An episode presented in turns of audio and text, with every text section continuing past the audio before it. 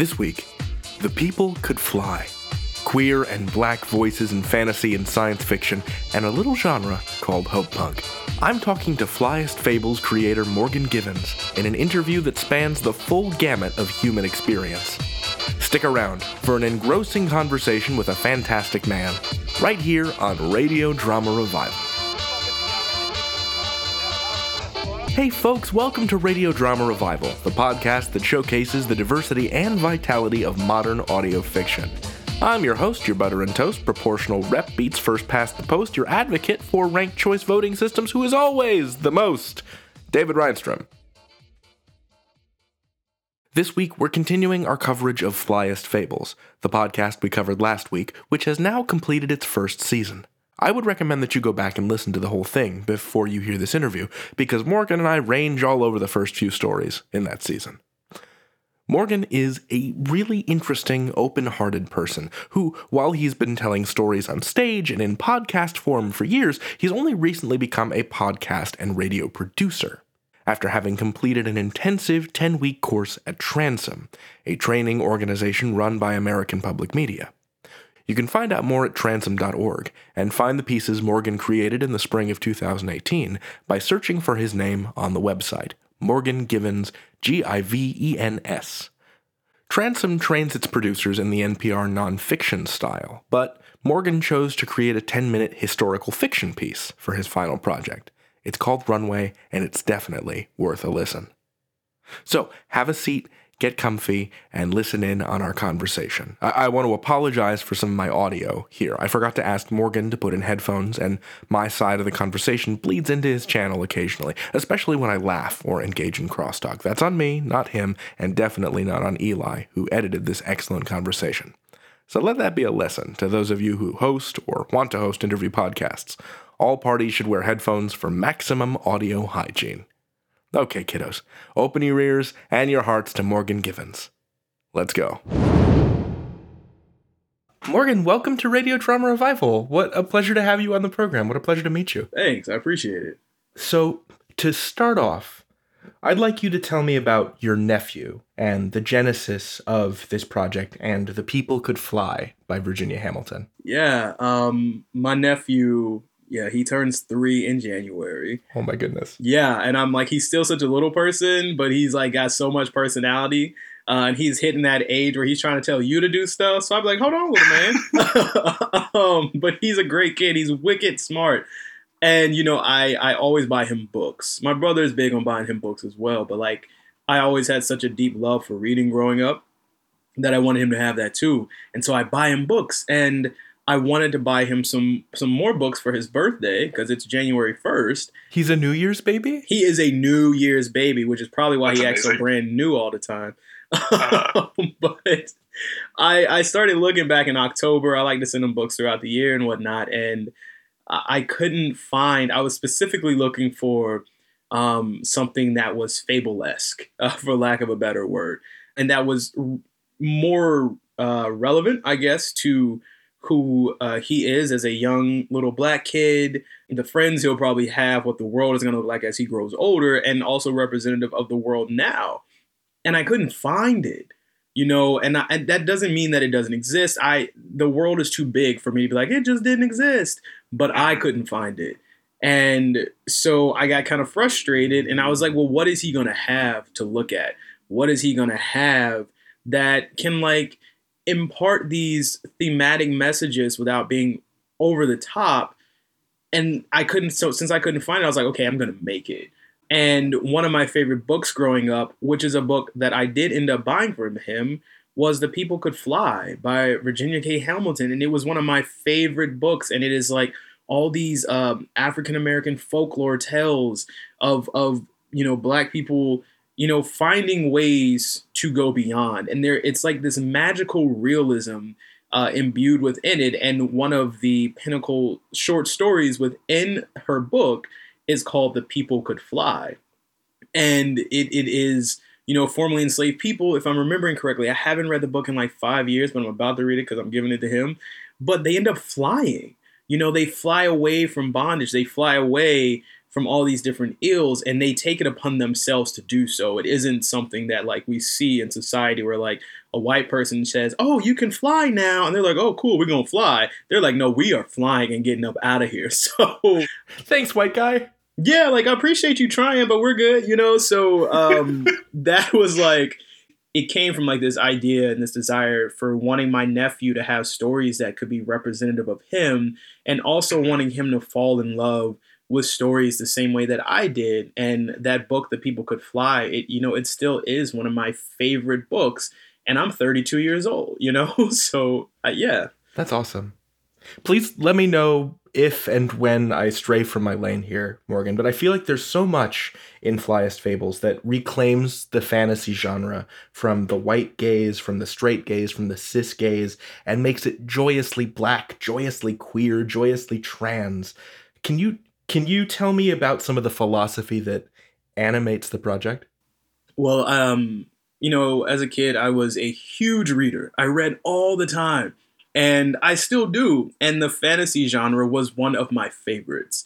Uh, sci-fi, fiction, fantasy fiction. I I loved it all. I still love it, but so often, you know, it's it's changing. You know, you have Nnedi Okorafor, you have N.K. Jemisin.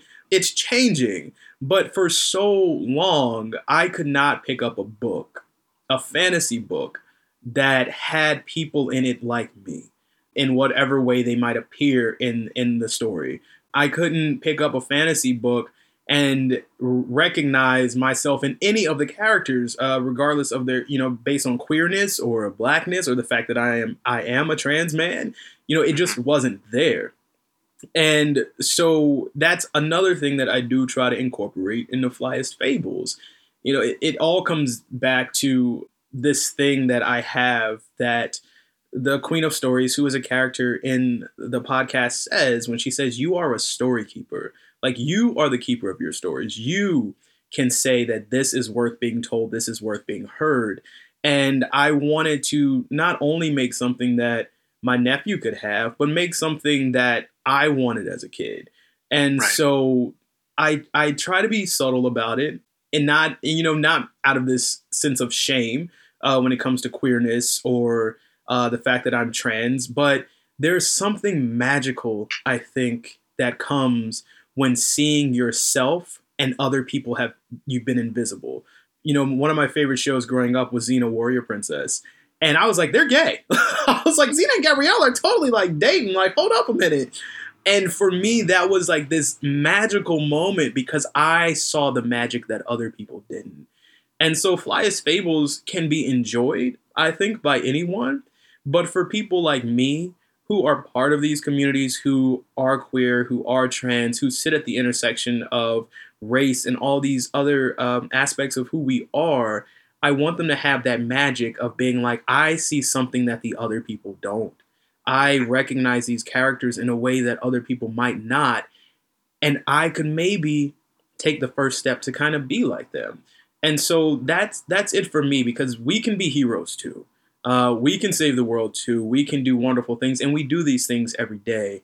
But I really wanted to create these characters with love and give young people images of people like me who are not bound and bogged down in the drudgery of what the world makes us put up with by virtue of our existence. Like we already know that because we live it, but I wanted people to have a little magic at the end of the day. Sure. Thank you. That was great. Sure. You're welcome.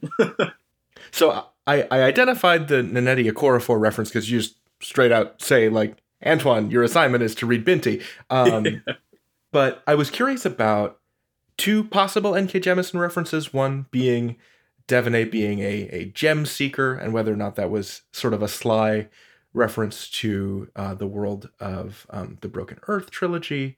Um, so I actually haven't read that trilogy, but I think there is some things that are just instrumental in storytelling, something that okay. pulls at the core of who we are. Um, but I did read, if I'm, uh, I can't remember the title, but I don't want to spoiler alert it for anyone. The story that N.K. Jemisin wrote about the character who did change genders throughout the story. I remember that. And I specifically, and I remember when I read it, I was like, you can do that. Like you, I was like, as a writer, you can literally make your characters whoever you want them to be. Um, and so when I read that, that I can't lie and act like that was not an awakening moment for me. Like I don't, I no longer have to write for the white gaze or to the white audience. I don't have to write, you know, to cis heteronormative people. I was like, I can write characters that speak directly to this, you know, pocket of the population. And I wrote Devonee the way I did because I wanted her to I wanted her to be representative of gender queerness. Um, I I don't identify as being gender queer, but I have plenty of friends who do, and I'm like, dang, I'm like, as a trans man, we barely get any representation in the media. I was like, gender queer people are like even more non-existent than us in media, and right. so you know, Devonee specifically was a tip to the hat to all my gender queer friends and all the young genderqueer kids and young people I know who are coming up now. I wanted them to be I, I again I wanted them to have this character who they could look at who could be afraid, who could struggle, who could, you know, not know what to do and still recognize that that's okay. You know, so often our heroes in books and in television and just, you know, even how we write our history, they're projected as always having known that their steps were ordered towards greatness. And mm-hmm. Doesn't know that. And, you know, Devonee, they're also genderqueer, you know, and which is why I switch the pronouns throughout the writing. I go from she to they and back again. And someone who might not know anything about genderqueerness might be like, okay, cool, yeah, they, obviously, they're talking about Devonee. But for people who are genderqueer, people who are part of that community, they're going to know. They're going to be like, oh, oh yeah, oh yeah, okay, and also by virtue of her existence, their existence, I don't know. I just, it's just my way, I guess, of trying to make the world less harsh on people like me mm-hmm. and my genderqueer friends, if that makes sense. Sure. They also shift back to being she when they return to their dad, mm-hmm. which I thought was really interesting. Yeah. Because uh, I don't know, I was just at home for Thanksgiving and I I, I regressed into an earlier version of myself. Yeah. every time every time I'm with my parents, I just get my hackles get raised. Dude, I mean, I love my family, but like even when sure, I go home, you know, I mm-hmm. I I have, you know, been on testosterone for over 7 years now. And even when I go home, I find myself raising the pitch in my voice. Like this is how I normally talk with my friends. Really? And then I get home and I'm like, "Hey mom." And it was like, "Wait a minute." like, what are you doing? And so, you know, you are a very astute listener because that that is something I wanted them to have. That yeah, Devonee came back, and yeah, it seems like she is slightly more feminine right now, but she's still who she is, and they are still the person capable of leading their people in a moment where they kind of need some guidance. And my friends who are genderqueer, they will tell me, they'll be like, some days I wake up and I'm like, I am more feminine presenting today. These are the pronouns I want. And I'm like, all right, bet. You know, and so, you know, again, that's just kind of a nod to the fluidity of genderqueerness. Um, but no, I I wanted I wanted Devonee to stand in that truth of femininity for a moment, just also because of how disparaged femininity is in society and that she in her feminine form is is also kind of what led her people. Um, I, I didn't want her to be super masculine in that moment because that's the story we're always told that even within marginalized groups the man is the one who comes and saves us. Like that's what we got with mlk forgetting that Rosa Parks and black women set up the network that supported the civil rights movement that made it so MLK could be MLK. So I yeah, that was that was intentional. cool. Um, this is going to be a minor spoiler for the episode so far, but I would like to hear about the ethic that undergirds these fables because it feels very earnest and very merciful. Like Keisha throws away her sword, Devonee refuses to revenge herself on the appraisers in the second fable, and the listeners in the frame narratives take lessons from each of these things. So my question is what do you want the listener, or what do you want your nephew to learn from Flyest Fables? What do you want them to take away? You know, that's a good question because I feel like a lot of times I'm writing directly to my nephew and the kid version of myself, like sitting by side by side, which is very strange. That's strange. that's good to know. Um, but I, I just remember growing up, and you know, even on the police, I was so I was a cop in D.C. for for th- almost three years, right? Past three years, yeah. And there was so much aggression in moments when I realized situations could be easily diffused by my taking a step back. And I worked with some officers who seemed incapable of admitting fault or apologizing or taking the road less traveled for many officers, which is to de escalate. And so, you know, when I was on the department, a lot of the times, you know, I didn't really have to go hands on with people, which means to like have to, you know, really like get physical with them. And it was because I talked to them. I had all of these weapons and you know there's this moment where the dragon says you you ask for my help but you come here armed. And it's you it's hard to gain the trust of people if you do come at them aggressively, if you do come at them um, with state sanctioned violence at your back or any type of violence, you know, at your at your back. And so I really want I really wanted my nephew to know that sometimes it's okay to take that step back. It's okay to to pause and reflect and talk to people and that you don't have to live up to this idea of what victory looks like or how you can win a situation or even what masculinity is that you can be like you know what? This situation could break left in a really bad way but what if i stand down first? And you know that was something that i learned on the department was that if when i stood down the people i encountered stood down too even if they were very upset when i first got there which is understandable. Like you don't call the police because you're having a great day, um, right. and or I'm not encountering you because your day is just hunky dory, you know. But like if they were super amped up and very agitated on scene, and I just got there and I was just like, "What's going on?" You know, very calmly, and I just kept repeating it. They would eventually come down to my level. But if I, you know, if I showed up on scene and they're at a 10 and I roll up at a 10, it's like, well, where do you go from there? And so it, there's this I don't know. Like I, I just, I'm cynical enough to think that it won't work in all cases, uh, but optimistic enough to believe that if, if you try to have peace truly, even when it's hard and you're afraid, um, that it can be possible. Like whether it's a relationship one on one, whether it's a relationship societally, that it it can be possible, but you have to also admit your faults because you know Keisha did show up with a sword, talk about some help me, you know. Right. So it's like, was she right in that? Was she wrong?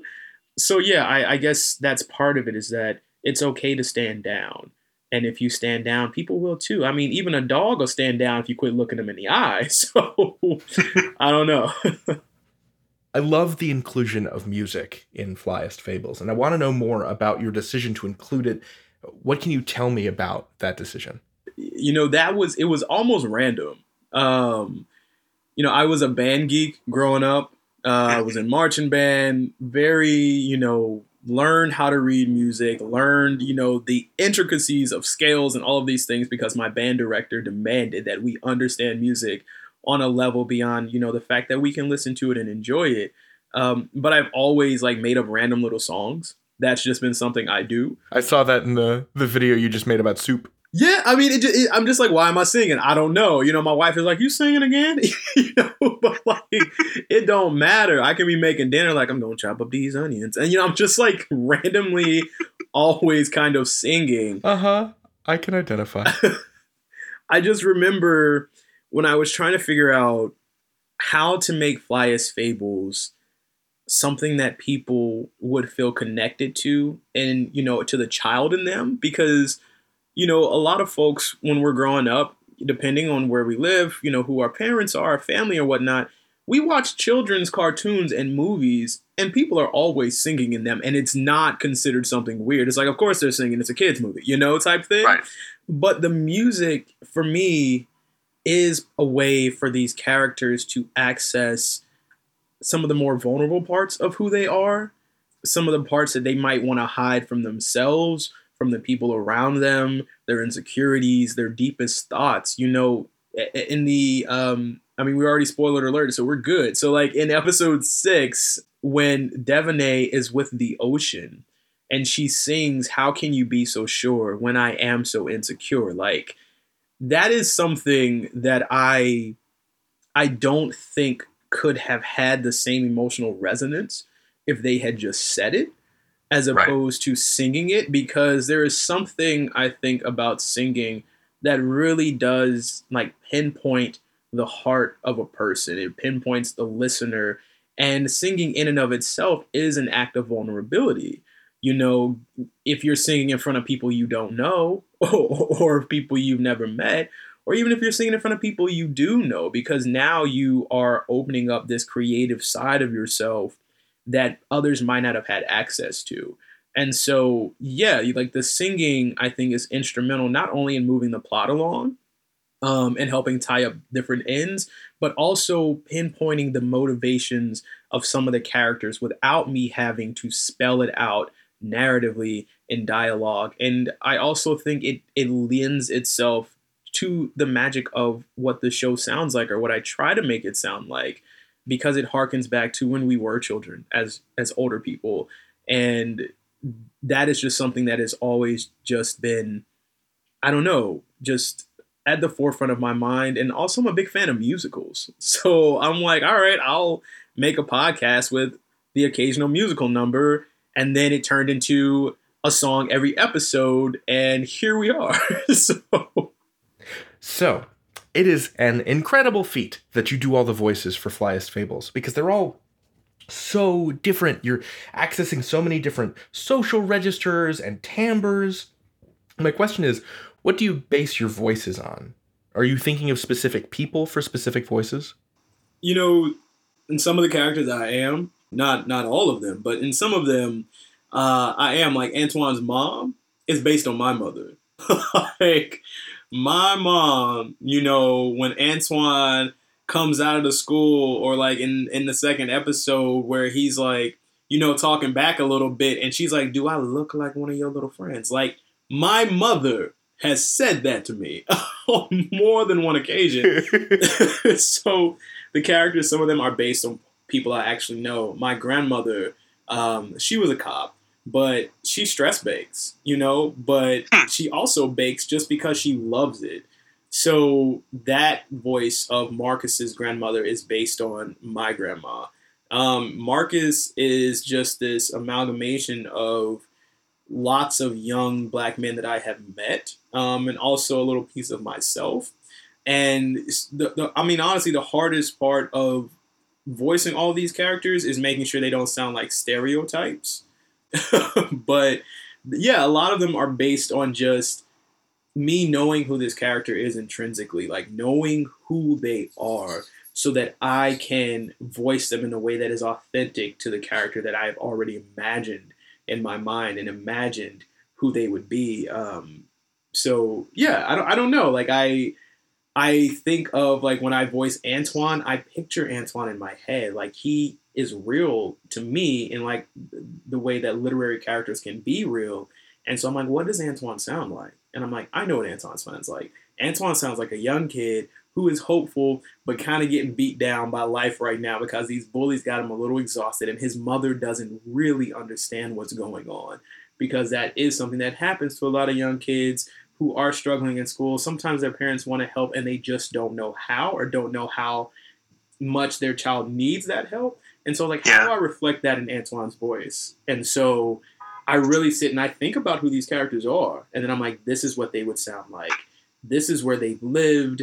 You know, this has been their life experience. You know, the Marcus in my mind before he became Marcus, who had to, who's like on the streets doing what he has to do to get by.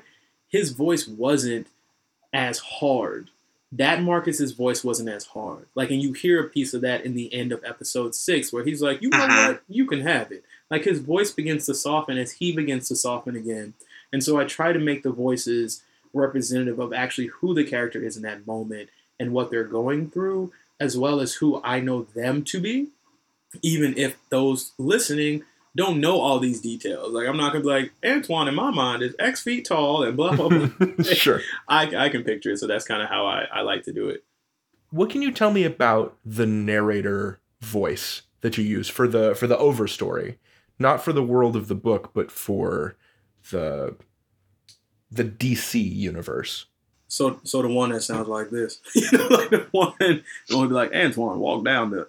Um, that one, yeah. Yeah, that that voice. You know, I'm from North Carolina, um, and so I had family members and friends and uh, loved ones and people I didn't even know who kind of had that range of voice. Like their voices had that slight southern drawl to them and so it's a it's a voice that I am comfortable with, and I, I don't usually have that that sound unless I get a little drunk, and then like that's that's kind of how I talk, you know.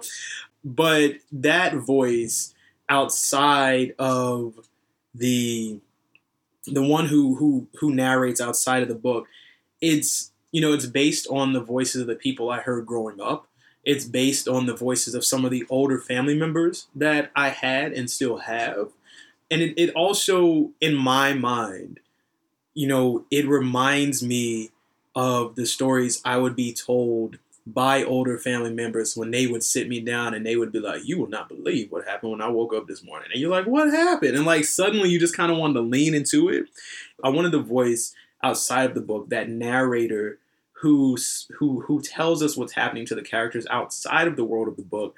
I wanted that voice to have that same warm, slightly southern drawl quality because I wanted people to lean in. I wanted people to hear that voice and be like, "Well, what is he? What you know? What is he about to say?" And at least for me, there's just something very comforting about that.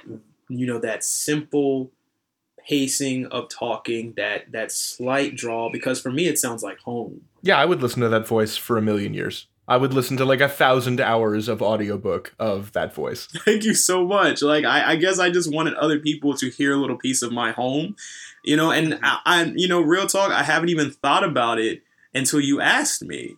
But like, yeah, I draw on so many different experiences from my real lived life, and I think a lot of artists do too. But that's where that voice came from. That's that we're gonna sit around with a you know a pot of baked beans and some cornbread, and I'm gonna tell you a story voice. So I want to give you the floor to talk about Transom and your experience as a student at that audio workshop on Cape Cod, what it was like to make a fiction piece as at a traditionally nonfiction workshop, uh, and to talk about Runaway. Yeah, so Transom is this storytelling workshop where you get like a nine week intensive training on crafting audio, like nonfiction stories. That's their bread and butter. The people behind it, I know now, are within the pantheon of audio. I had no idea who these people were. You know, so you got Jay Allison, um, who started PRX, I believe, uh, Atlantic Public Media. He was one of the co-founders of that. They're very much intact with Radio Public. You've got Rob Rosenthal, who was the lead instructor, who taught who taught, excuse me, at SALT, which is this documentary audio studies program or school. You've got Samantha Brown, who is a incredible producer who has produced shows that have ended up on This American Life. They've got this woman named Viki Merrick who voice coaches you, who teaches you how to sound like your natural self and not what happens to a lot of people when they get behind a microphone. They're like, oh, I have to talk like I'm on NPR, you know, type thing.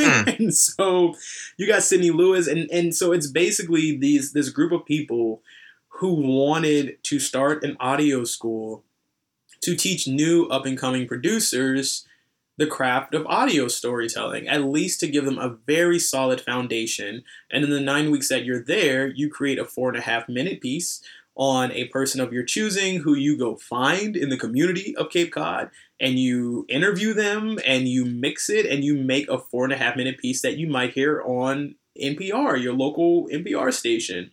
And then, you know, they also, you have to do this piece that is a piece that is your choice. It is a creative piece. It can be whatever you want. But I, you know, I can't say enough about the folks at Transom. Like, if anybody is wondering if audio can be something they can do, it is. They will teach you how, they will work with you. I never had a moment while I was there where I feel like I was being judged for not knowing. They're just really wonderful people, and I could actually be myself, not the self that I sometimes have to be in predominantly white spaces. Like I could let it all hang out, and they were all about it, and and not in a performance. That's awesome. They're just like, yeah, cool, all right. That's that's an interesting perspective. We haven't thought about that. How can we incorporate that into your piece or whatever the case may be? But they also had a scholarship. That's how I was able to go because you know transom costs ten thousand dollars. And while you're there, you know, they bring in people like Ira Glass and Zoe Chase and you know, Al Letson comes and talks to you, and Shireen Marisol Meraji came when I was there, but it's 10 grand. And at a certain point, they recognized that it was cost prohibitive to a lot of people that they said they wanted to help get into audio. And so they have a full scholarship now um, that covers the full tuition. It'll cover transportation. You know, while you're there, they feed you two to three meals a night at dinner. They have a, a it's catered, and you know, there's always enough for lunch the next day. So they they really make strides. But they're wonderful people who can teach you how to take whatever's in your head and translate it to to the audio medium. So you know, Transom was dope. You know, like if you are a beginning producer, even if you only been doing it for like a year or two, and you're like, how can I get better? Transom is the place. So, you were an officer with the DC Metropolitan Police Department for like almost three years, and then after that, you worked for Just Detention International, a nonprofit dedicated to ending sexual abuse and violence in the carceral state. I want to hear about how and why you came to be a cop and how you ended up working for Just Detention. Sure. Um, so part of it is frankly that I graduated college in 2010, like in the mm-hmm. middle of the recession. And and while I was in college, I began to read a little more about institutionalized forms of oppression. You know, I always knew what it was, but I didn't have the language for it. And the more I kind of dove into these writings and and this research, I got kind of curious. I was like, well, what the hell happens to police officers? To some of them when they become cops that they behave in this manner, that they act this way, that they treat life so callously. Um, and so part part of it I was driven by curiosity. Another part was that I needed a job.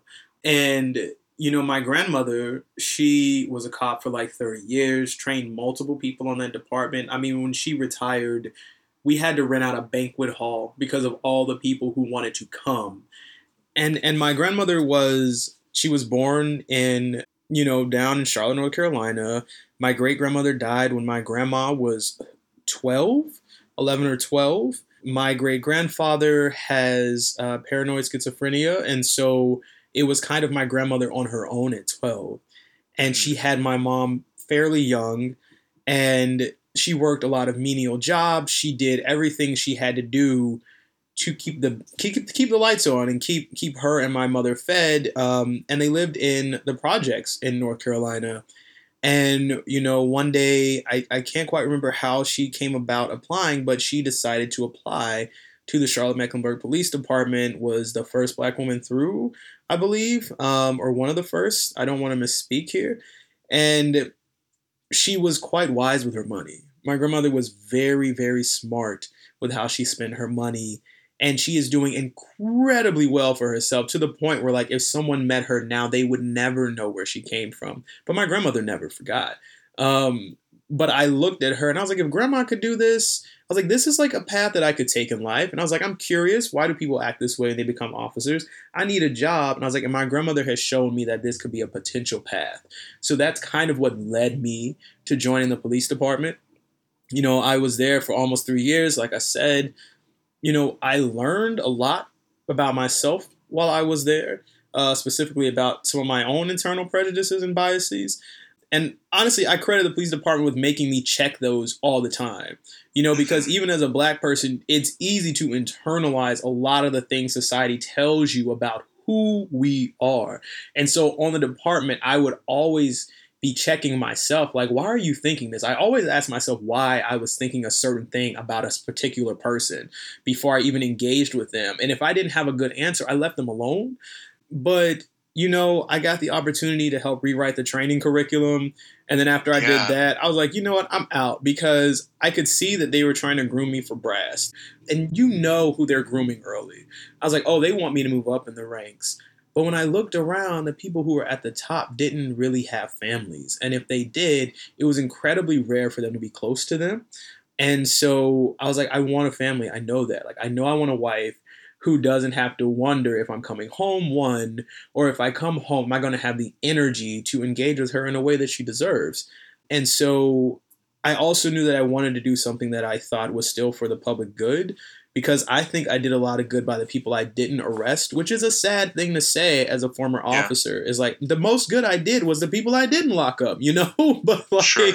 That's so complicated. I I had one of the lowest arrest records because I'm like, if I can talk to you about it and I don't see you doing it again, and my whole job is supposed to be for the betterment of the community, what's better for the community? To lock up this person who has made a mistake or out of whatever reason, desperation, they did X, Y, and Z, and now this person is away from their family, we've lost a contributing member to society, or is it better to look at the bigger picture and be like, actually, it's better if you stay here. Please don't do that again. You know? so, but I knew I still wanted to do something that that I thought was for the public good, and I saw, you know, randomly saw that Just Detention International was hiring. And I looked more into who they were as an organization and what their mission was. And I was like, wow, y'all are literally the only organization globally solely dedicated to eliminating sexual violence in prisons and detention centers. And I thought that was a worthwhile cause. I was like, oh, absolutely. I was like, because oftentimes people get incarcerated and we act like that's it, or we act like they deserve you know, the worst of what could possibly happen to someone who is in the prison system. And it's like, well, no, like you said, and we as a society, some of us agreed and said, you did this, then you go to prison for three years and you can come out. We didn't, as a society, say, if you do this, now when you go to prison, we're going to allow all these additional harms against you Right, that wasn't part of the deal. Yeah, like that wasn't the deal. The, the societal contract said you go there, serve your time, and come out. Not like you go there, you get abused and come out. And now you're bringing all of that that hurt and that woundedness and and and that shame back out into society. And I'm like, it creates this toxic cycle. And I was like, that sounds like an organization that that would be worth worth working for. Right. So the week that you and I are having this conversation, in fact, just yesterday, you organized a conversation for your day job at 1A on WAMU about the genre of hope punk, which featured friends of the show, Will Williams and Eli Barraza, both of whom think you are great and say hi. Um, I have uh, a few questions because, as a producer and not the host, uh, your voice wasn't heard during the segment except for a pre recorded bit that Joshua Johnson, the host, played at the very beginning. And so I want to ask you, first of all, how do you define hope punk? Oh man. For me, Hope Punk is, you know, and maybe I have the cynics view of it. I think perhaps I am of the generation that is going to be far more cynical um, than previous generations. For me, Hope Punk is recognizing the cynicism in the world around us, recognizing that, at least for me, I am still a cynical person. Like, I still doubt the motives and intentions of others. But I believe that if people truly tried and really wanted to, that they could do better, that we could do better one step at a time. And for me, Hope Punk is about sitting at those crossroads. It's about being at the crossroads because it was, you know, a conversation on utopian fiction um, and Hope Punk. And so for me, Hope Punk is uh, the type, this genre that sits at the crossroads and you can go one way or the other. You can you can do everything in your power to push towards a more egalitarian or more utopian future in society or you can give in to your worst impulses of who we are as people and find ourselves slipping more towards a dystopian society. You know and you know i look around the world and i'm so glad alexandra rowland coined this term hope punk because I look around and I I feel like the world is once again at a crossroads. I, I majored in history in, in school. Not that that's like I'm a historian, but like I've always been deeply interested in history and, you know, read everything I can. And I'm like, oh, I am seeing the signs, like a lot of other people, of similar themes societally and globally that were there prior to World War II, that were there prior to World War One, that were there prior to some of the larger shakeups we have had to the global social order throughout, you know, the times that we have been recording history and writing it down.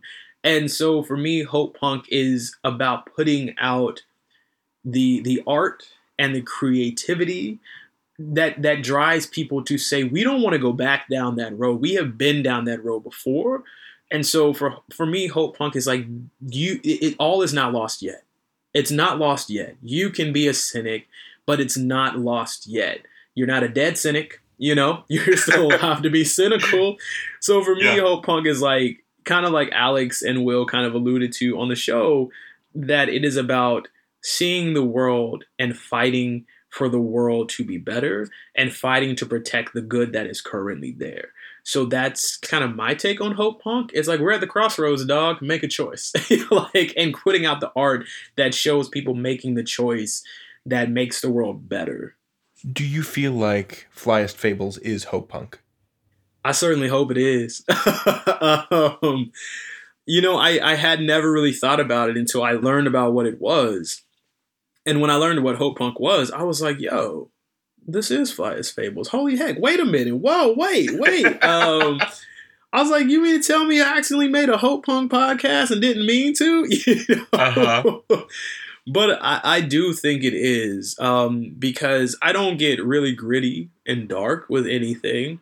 But I, I think I try to show some of the real conflicts that arise in the everyday world for your average person and how just one moment of kindness, one moment of putting another person ahead of you in thought and deed, like because I've always been very interested in ripple effects. I've always been interested in the consequences to the consequence of an action, you know, beyond what you see or what you know. And so it's like if if I create these characters who go through their world and they're struggling and they find one moment of hope. They find one thing that makes them believe, and that thing that makes them believe pushes them to be kinder, even if it's, you know, it's barely recognizable, but you know, in their small actions, if it pushes them to be kinder, then those have ripple effects because Antoine gave the book to Marcus. Marcus gave the book to Jada. And every time they did this small thing of kindness, it had profound effects on the lives of the people who who were the recipients of this one thing that they probably didn't think about after it was gone. You know, Antoine skipped away yeah. like I'm good, you know, and so it's like I I I hope it is hope punk, and I I hope it gives people a moment of optimism and and and gives them a reason to believe that if if you do just one kind thing a day, you are doing one kind of thing a day far more than anybody else probably has in, in their entire day. So I very much believe in the impact of small actions, and I think they can have resounding and long lasting effects even if we never see them, uh, if we never see what happens. This question kind of bounces back a little bit to what we were talking about as regards the philosophy of Flyest Fables, but I, I was curious to get your opinion on what you think it means that the book has someone's name written on it and that the agency passes from character to character. Like that the story was selected by the Queen of Stories for them, that that story belongs to them, that it is their story. Like it says in the end note for every fable. Yeah.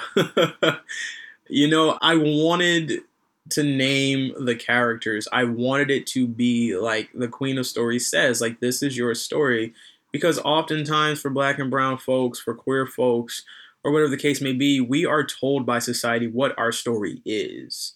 And often what society tells us our story is is counter to who we actually are or is actually something that is a story that they tell us that is damaging You look at the story that society tells you about black and brown people. That story is getting black people gunned down in the streets. You know, you look at the stories that society tells you about trans people. Those stories are getting trans women particularly trans women who are black and brown killed. You know, you you look at the stories that society tells us are our stories and they're not. They are the stories that society wants us to believe about ourselves. And so I'm like, I am going to write this story. I am going to say, this is your story. And because I know there are so many people who, who were like me, who wanted to see themselves reflected in these characters, that they can then also say, this is my story too. This is my story, not what society tells me my story is, not who society tells me I should be, but my story is mine. And my story is good, and my story is pure, and my story might have struggles and strife, but I will find a way to overcome with the help of others and by believing in myself and taking that step out on faith. So that was that's like a big part of the reason why their names are on the book and why the Queen of Stories tells them at the end, the conclusion of their story arc, that you are a story keeper because we are our own story keepers. We can write our stories, we can tell our stories. And I think we're getting to the point in media, especially with podcasting continuing to take up more media space, that it is harder for the dominant narrative to tell us what our story is because Hell now yeah. we can tell it ourselves. And so that was very intentional to have their names on the book and to also have the, the Queen of Stories say, You are a story keeper. Because we don't get told that. We get told that our stories are whatever we're, you know, society tells us, not the stories we make for ourselves and not the stories that are kind of passed down to us from our families and the people who love us. Sure. It was it also felt very intentional that the the place names where people came from were like the Kingdom of Langston and the Kingdom of Orleans just like infusing blackness that had not been present there previously in the American fantasy genre. And I thought that was really cool and really powerful. Thank you. Thank you. Thank you for sharing all of this with me. Thank you for sharing your story with me. Absolutely. Um, my final question is as as we've been alluding to it can be kind of a grim time to be alive yes and i was i was curious as to what gives you hope these days um you know what gives me hope is that I think because I've always read so many books and I've always just been a big lover of history that I know that there is that quote that is so often attributed to MLK and I can't remember the name of the the reverend who actually said it the first time that the the arc of history bends towards justice or something like that. I know we have mm-hmm. that quote and I have hope because I believe that even if the world gets darker, there will come a point, there always comes a point when people will not take it anymore. They just won't.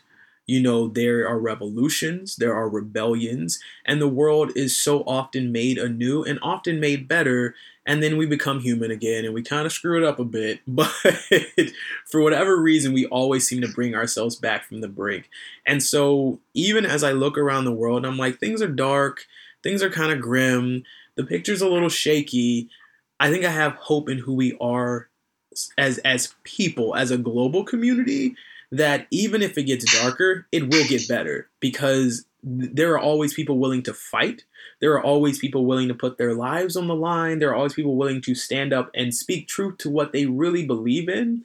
And so I think I just have faith in the underlying goodness of people, which might mean I'm not as cynical as I think I am. you know, like yeah, I, there are some people I'm like, you just rotten, like ain't not ain't nothing helping you, you know. But I, I think overall, generally, I, I believe that there will be a point, like there have always been points in history, like in small societies, in large countries and and just globally where people who are oppressed people who are marginalized disenfranchised economically racially you know however that may be where they say enough is enough and change comes because they have to force that change. And even if it's forced it's change. And so i am hopeful because i know that there is always a straw that breaks the camel's back. There is always that one thing that people say no more And so I hope that we reverse course before we have to get to the no more part because we usually got to go through some pretty dark times to get there.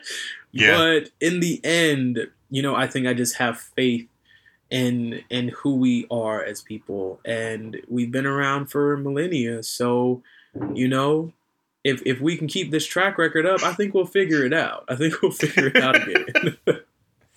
this was fantastic. Morgan, thank you so much for being my guest. I really appreciate it. Of course, I had a lovely time chatting with you. Likewise. Thank you, Morgan. What a pleasure and a delight it was to talk to you. Like I said last week, if you want to hear more from Morgan, stay tuned for the new stuff he's got planned for the summer and follow him on Twitter. He's at Optimus underscore Mo. Or you can visit his website, morgangivens.com. If you want to hear the extended cut of this interview, head to patreon.com slash radiodrama revival to support us at the $3 a month RDR Insider level, which entitles you to the extended cut archive of all our interviews. In the extended cut for this interview, Morgan tells me some breathtaking stories from his time as a DC cop, more about the experience of attending Transom, and the sound design of Flyest Fables. If you already support our work, yo, thank you! Thank you to Paula and Michelle and Chris for being long standing patrons of Radio Drama Revival. I am eternally grateful for your donations. Radio Drama Revival is brought to you by listeners like you and Paula and Michelle and Chris, and also by my extensive practice at saying the names of New Orleans street names like a shrimp crazed Eliza Doolittle. Conti, not Conti. Burgundy, not Burgundy. Chapatoulas, not Chupatoulas. Esplanade, not Esplanade. Now that I'm back in DC after my vacation to New Orleans, this information is sure to come in handy again real soon, I'm sure. Radio Drama Revival is also brought to you by the Coffee and Tea Exchange in Chicago. This isn't a paid promotion. I just, like, if you're in Chicago and you're in the Lakeview neighborhood, you should get your tea from there. It's extremely good and sold at prices that'll blast you off your ass. Every time I visit home, I buy like a pound of Kenilworth Ceylon black tea, and it's like $17 for a pound of tea. Eat me, Argo. You're like four times as expensive. and now, the credits. Our theme music is Danger Digi-Do by DJ Stranger Danger. You can find his music on SoundCloud. Our line producer is Matthew Boudreau. Our interviews producer is Eli McElveen. Our associate producer is Sean Howard.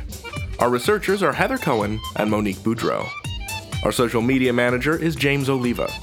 Our executive producer is Fred Greenhalgh. I'm your host, David Rheinstrom, and this has been Radio Drama Revival. All storytellers welcome. To make you cry, make you break down, shatter your illusions of love. And is it over now? Do you know how? Do, do, do,